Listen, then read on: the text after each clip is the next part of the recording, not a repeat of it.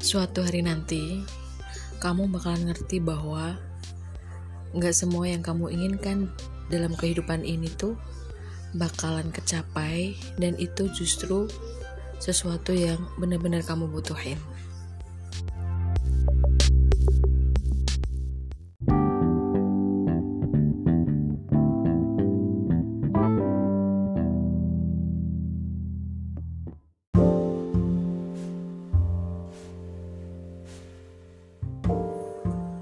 Kamu mungkin pernah dalam kondisi di mana kamu menginginkan sesuatu untuk terjadi dalam kehidupan kamu, tetapi ketika kamu menunggunya 1 hari, 2 hari, 1 bulan, 2 bulan, 1 tahun, dan bertahun-tahun lamanya, keinginan kamu itu gak pernah kunjung terjadi dalam kehidupan kamu.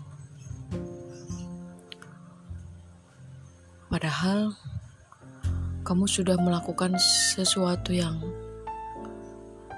luar biasa untuk mendapatkan apa yang kamu inginkan. Mungkin itu saatnya kamu mengatakan dalam diri kamu sendiri bahwa diri kamu itu enggak membutuhkan itu, tapi membutuhkan yang lain. Tetapi pada titik di mana kamu masih menyesali bahwa sesuatu yang kamu inginkan itu gak pernah kejadian dalam kehidupan kamu, kamu hampir memiliki rasa yang hampa terhadap apa yang udah kamu inginkan, atau apa yang udah kamu miliki saat ini. Di titik itu, kamu mungkin akan mengais-ngais kebahagiaan. Kamu akan mencari kebahagiaan itu ke sana dan kemari, dan kamu berharap bahwa ada secercah kebahagiaan yang mampu menutup lubang di dalam hati kamu. Tapi sampai mata kamu terbangun sekali lagi, terjaga sekali lagi, dan matamu yang berjaga kembali lagi, kamu gak akan pernah merasakan kebahagiaan itu. Karena mungkin saja dalam pikiran kita adalah kebahagiaan itu bukan sesuatu yang kita miliki. Dan kita ternyata masih berdoa bahwa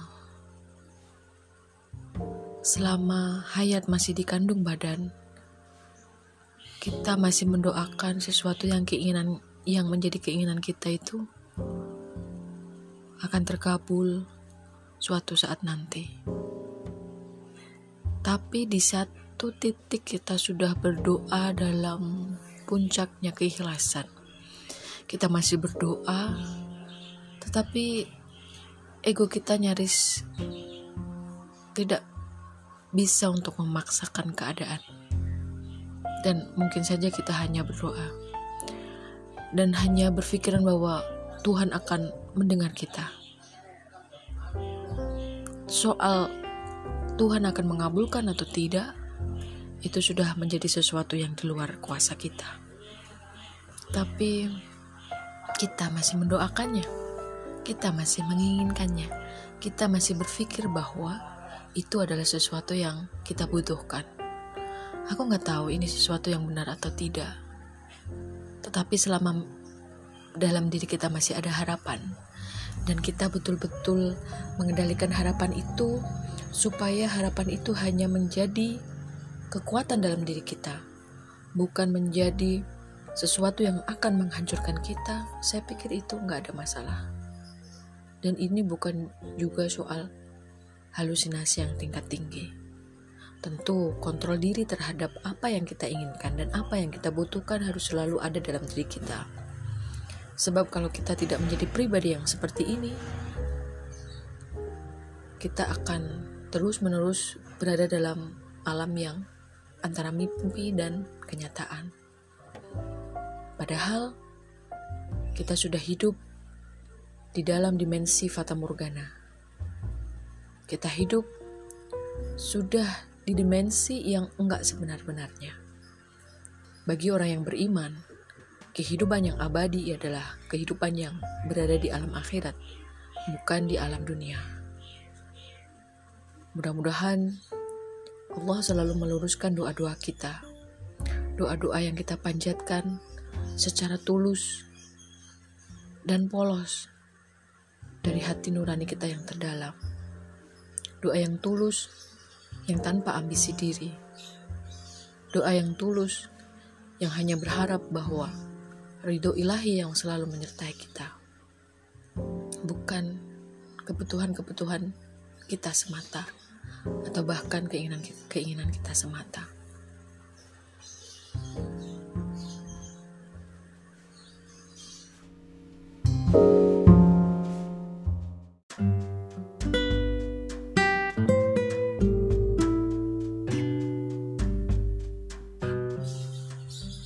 Begitulah antara keinginan dan kebutuhan kita.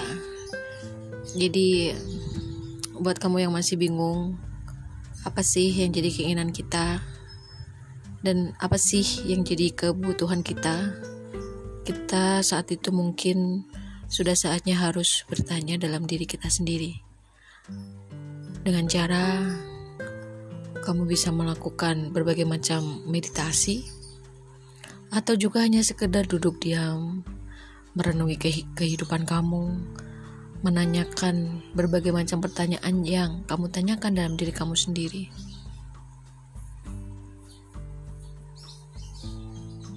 Sesekali juga mungkin kamu perlu merubah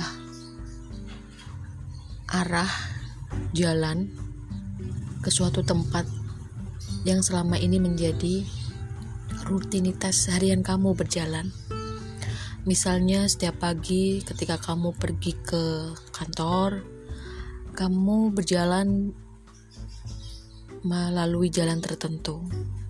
Sesekali kamu perlu coba untuk pulang dari kantor, tetapi melewati jalan yang berbeda. Sesekali juga kamu pelankan sepeda motormu. Sesekali juga kamu perlu tengok kanan dan tengok kiri. Barangkali ada banyak hal yang sudah kamu lewatkan, karena sering sekali tiba-tiba kita kayak gak pernah tahu itu ada rumah di situ, kapan bangunnya, dan lain sebagainya. Rutinitas memang akan selalu melibas kita, menghilangkan identitas kita. Rutinitas itu akan selalu pada akhirnya membuat kondisi dalam diri kita itu begitu penat dan begitu jenuh. Dan mungkin itu saatnya kita harus sedikit merubah alur perjalanan kita, agar setiap makna kehidupan yang sudah Tuhan titahkan kepada setiap makhluk dan setiap ciptaannya mampu kita renungi, mampu kita rasakan betapa kasih Tuhan itu selalu menyertai setiap nasib yang menimpa umatnya.